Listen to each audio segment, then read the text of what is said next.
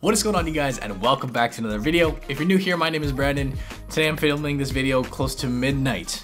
It just seems like this is the only time I can really get away when you have this kid running around and the work and the lunch. It's uh, it's pretty wild and um, the time just kind of slips by you. I really hope you guys appreciate today's video. If you do, a great way of doing showing that support is just by dropping a big thumbs up. Today we are talking about the best uh, asset allocation, how to structure your portfolio when preparing for a recession. I think this is a really timely video.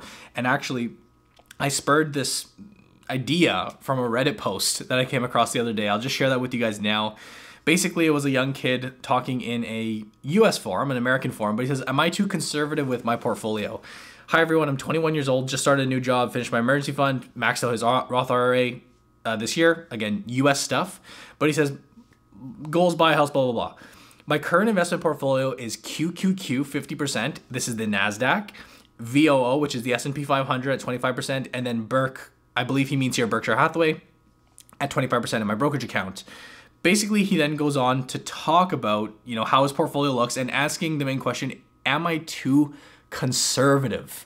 And there's a couple really good comments that I'd like to, you know, post uh, pinpoint here. The first one says, 100% stock is not conservative. Not only that, but you have a quarter of your money in a single company and half in concentrated large cap growth funds. Nothing about your portfolio strikes me as conservative. This decade long bull run has really warped people's perception of risk. Here's another one saying, wow, someone being 100% equities asking if they're being too conservative doesn't sound ominous, ominous at all, sarcasm included um, 100% equities being half tech. And yeah, this kid who posted this, obviously, there's like no disrespect to this kid or whatsoever. He's a 21 year old and amazing for him for getting started with investing. But this one part of this comment really stuck out to me. A decade long bull run has really warped people's perception of risk. And that's what leads into our topic of discussion today. Because clearly, if you're 100% in equities, your allocation in your portfolio, your asset allocation is 100% equities, and you have no real downside protection. In this case, again, heavy tech exposure and whatnot. And I think a lot of people these days are finding themselves in this camp. If you started investing any time over the past number of years, two years ago, one year ago, during the pandemic, three years ago, four years ago, there's such a narrative that stocks only go up and that we always want to be invested in stocks and only stocks and that's the only place to be especially with interest rates being so low and not really that many other alternatives that i think a lot of investors not just young but old too may be investing too aggressively or too risky than they should. And I want to share my portfolio here, not to you know brag or boast because there's nothing really to boast about here. But here's our Wealthsimple trade portfolio, and um, this is the one that we're building up for the challenge for you guys. And it says here up 6.3, 6.53 percent, which is pretty pretty nice when you factor in the fact that I think the TSX and the S&P are basically hovering near flat, up 2 or 3%. The NASDAQ, obviously, in itself, is down 12%. So to be posting a gain on this portfolio, that's something that we're very proud about. And that comes down to the portfolio construction. It's that downside risk, the downside mitigation that we've built into this portfolio. If you've been following along, again, we have so many videos on the channel that talk about that. Like we've literally been documenting it. And as part of this portfolio, we allocated, I believe it was a 20 to 25% weighting to fixed income. Now, is that the only reason why we're up or not down as much? It definitely plays a part. We also have had a lot of cash because we've been building it out, and maybe just some of the stock selections have maybe done better than the broader market. But in constructing your portfolio, the asset allocation, this is just a really glimpse of an example of how when the markets do become shaky and there is a downturn, well, the way we construct our portfolio and the way we plan it out absolutely will matter. I really, really believe that's the case. And as I mentioned, this is not even a full blown market crash that we're in. Like, we're in a little correction right now. Could be going deeper, but it's times like now where I'm seeing the comments. Our Academy students, for those of you that have joined, we have a lot of new students. We had a really great live session. And uh, one of the first questions we got was like, should I be having more bonds in my portfolio? Or what should my weighting be? I'll just remind you guys that if you are watching this video and you haven't heard our announcement, you can now join the Investing Academy today, which is every program we've ever created along with programs from Adam Bourne. We've partnered up with them. There's some more exciting ones that I want to say really soon, but I don't want to jinx it. But um, it's going to be freaking awesome. And you get hours upon hours upon hours of video content, downloads, everything you need, trade calls, a community for literally $19.99 a month. And um, that's that first link down below. But um, basically, to move on to this, let's talk about why your asset allocation is important. And to me, this is really like the building block of your portfolio. It is very, very important. And your asset allocation is important because it prepares you for what lies ahead as an investor, right? In a perfect world, we'd all love to just sit here and say, well, we can be 100% equities and I'm just gonna only invest in stocks. And in a bull market, we're gonna do super, super well and everything's good and dandy. But I don't care what chart you look at when you're looking back at history and what chart we will look at going over with time, there are downturns that happen in the stock market. They happen every so often. And your asset allocation, I think, basically sets you up for that so that you aren't getting crushed during those downtimes. This is especially important for newer investors who maybe haven't lived through a time like this, or maybe just investors that are more prone to making emotional mistakes, right?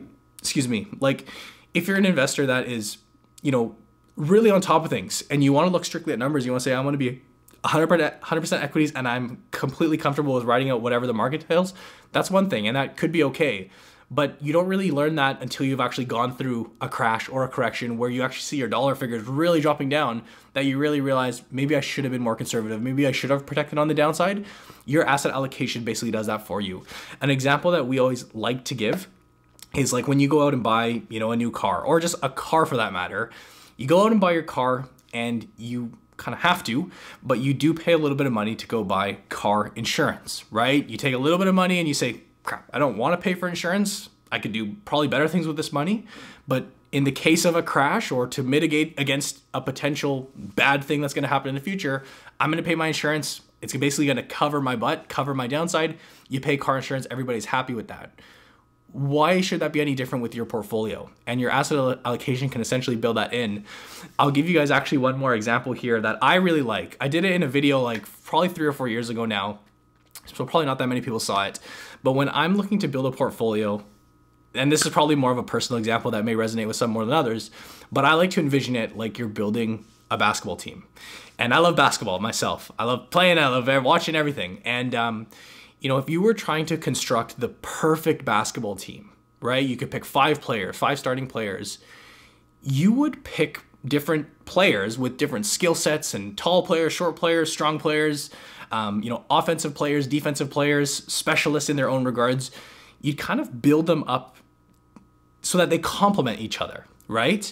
And it would be probably actually a really bad idea if you built your basketball team of only shooters. So you only had people that score and they don't play defense. Or vice versa. You had a bunch of people that only grabbed rebounds and like, you know, were big people, but they didn't have the skills to like play offense or whatever the case is.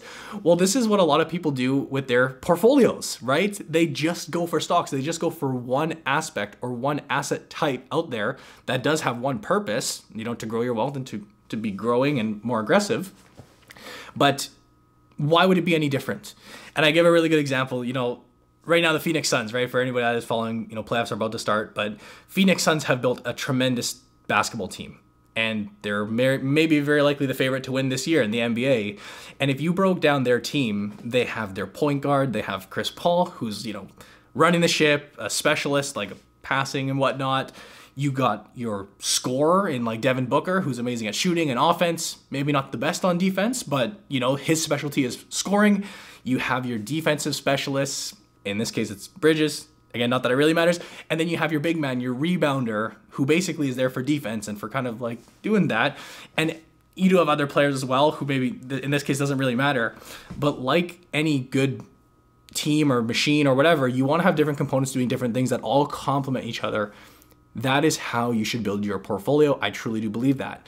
And when we're talking about the asset allocation in the stock market, well, the major components that you would come across, obviously, if we're looking at the big major asset classes or types, you'd have equities, aka stocks. So, like the stuff that we would buy, individual stocks, ETFs, wherever you decide to buy it, that's up to you. But you'd have equities or stocks, you'd have fixed income or bonds, you would have cash. Those would be actually what I categorize as the main three. But you absolutely could even include things in here like maybe a section of this for commodities, maybe a section for even crypto nowadays, right? That's a legitimate asset class out there that you can incorporate.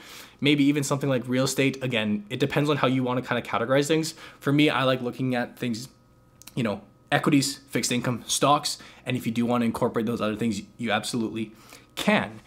And for this video, like the topic is basically going to be what is the best asset allocation for you with a recession pending? If we are heading into a recession or, or if we are not, um, we don't know, but there are definitely a lot of catalysts that may suggest that. And it's something that I've kind of felt may be um, on the horizon.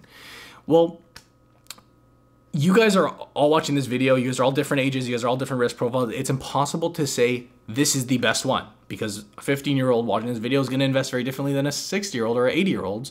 But one of the methods that we teach in our academy, which again, you can go join today, which I would highly encourage you to do if you want to learn more about investing and really get on top of this stuff, is uh, one of the age old methods, just as a starting point to kind of see where you're at, is by using what's called the age method.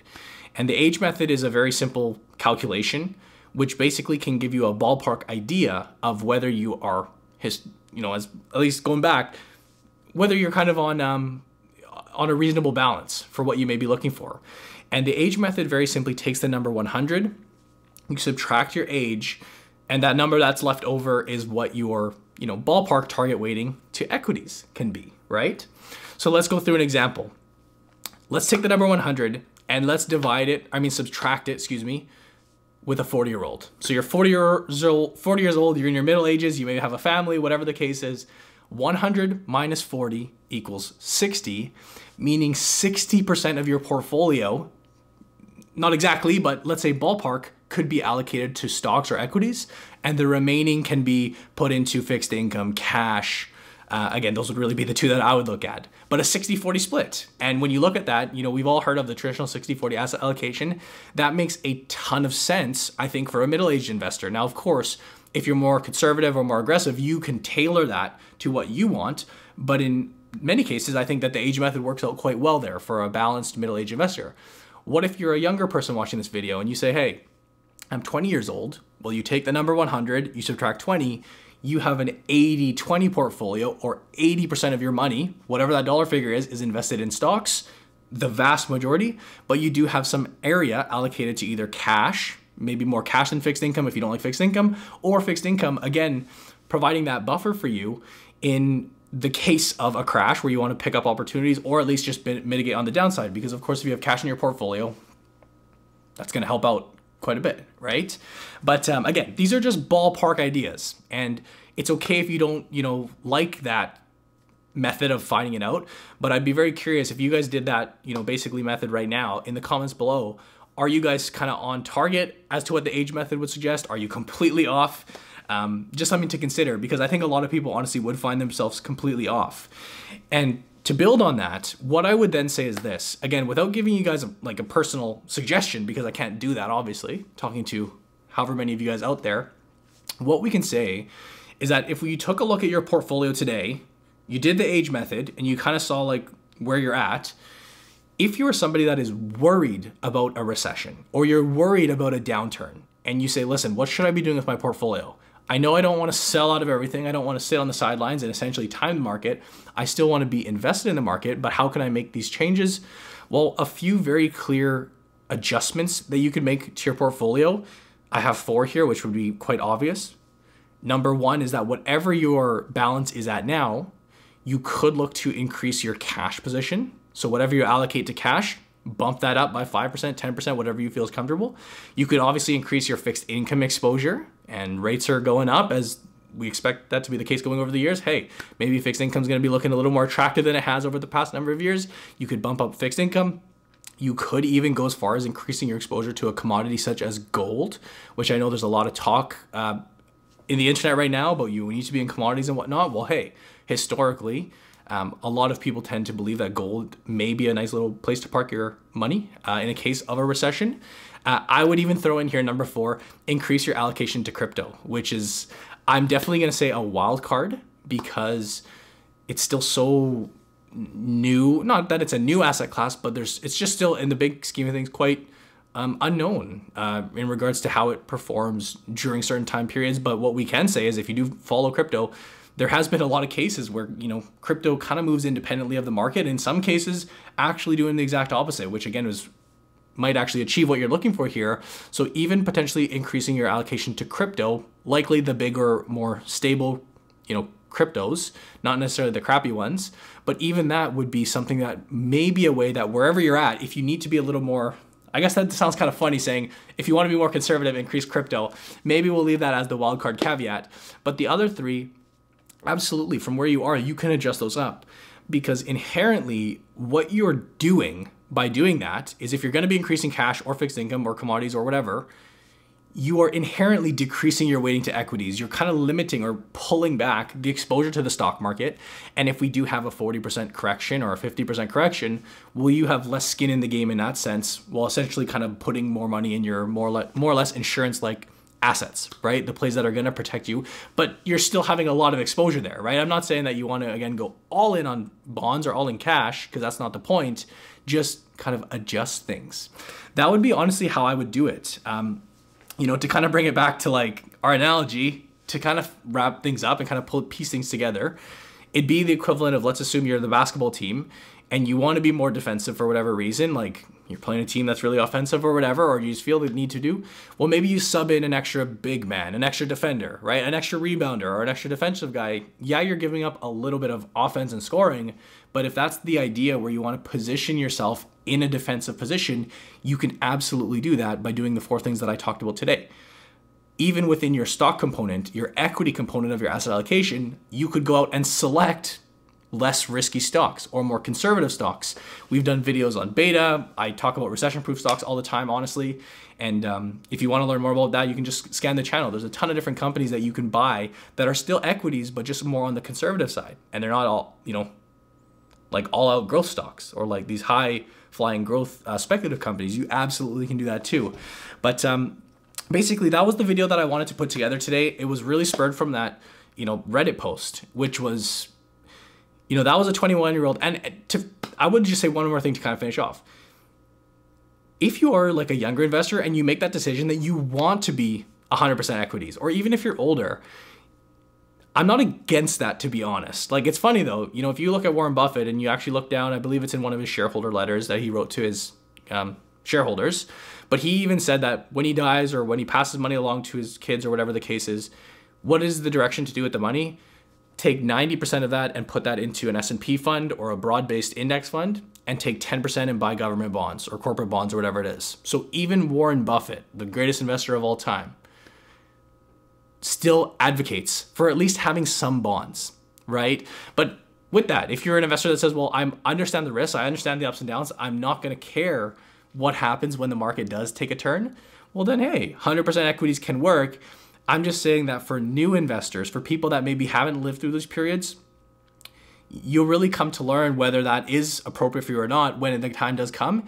And when the time does come, it's often a little bit late to uh, make those adjustments because you're already down in the hole, right? And then all the emotions flare up, and then it can be a little more, you know, tricky, right? So maybe actually a better way to start is to start with a baseline, more, more of a It can still be aggressive and still be growth oriented, but still have some components of both.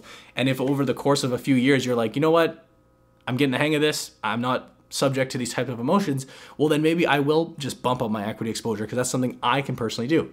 That's totally, totally fine. But that is what I wanted to talk about today, guys. Again, I do think it's very, very timely.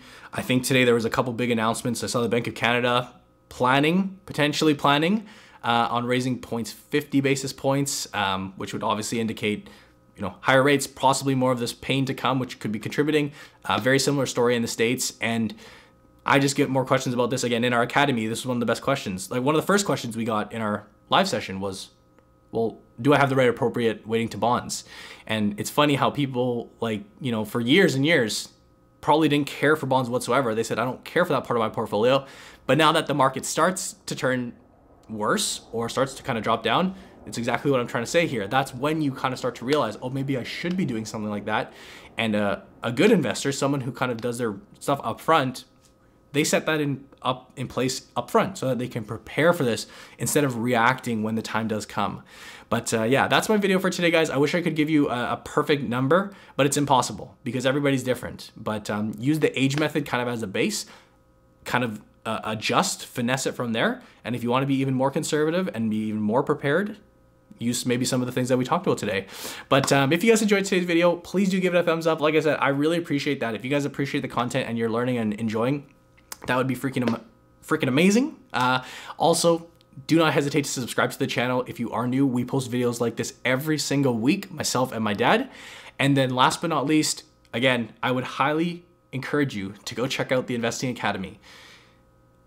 Before this, I had a call for two hours with a literal developer guy, like a coder developer, and um, he's walking me through everything that needs to be done to get our own platform up and running and um, no longer reliant on these other like you know plug and place things but to build our own infrastructure to build our own apps because I, am seeing this vision more and more guys. It's getting it's to be pretty freaking awesome. Uh, with the network of people that i know here in the youtube space and on blogs and tiktok um, we're in a pretty cool position where we can reach you guys and teach and educate. Like it is there's not too many of us that can say we have the audiences like we do and um, I just had another, I've had multiple calls uh, for the past few days as launching this, but um, we may have just locked in another contributor on the platform. And when I say contributor, like my goal is to essentially build a one central hub where our training is on there and this person's training is on there and this person's training is on there and it's all included for you guys for $19.99 a month.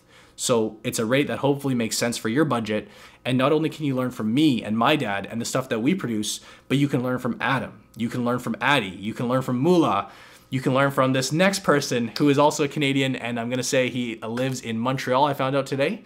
And um, he is very big into passive investing passive income investing maybe a little uh, hint there for you guys he loves passive income investing and he's a he's a super cool dude and um, I don't want to jinx anything, but like this is just the start of us teaming up with all these different people and having all of this in one hub. Uh, I'm I, I seriously see something special here, and it's um. It, honestly, at the end of the day, it's going to be a major benefit to you guys. For a cheaper price, you get more than what you could ask for. And um, for us, we as the contributors and us as the teachers, we're able to actually teach Canadians in all realms, you know, stock market, dividends, ETFs, options, real estate, like everything that you need to know, the stuff that we need to know that isn't necessarily taught out there. Um, it's looking good. And uh, yeah, that's that first link down below.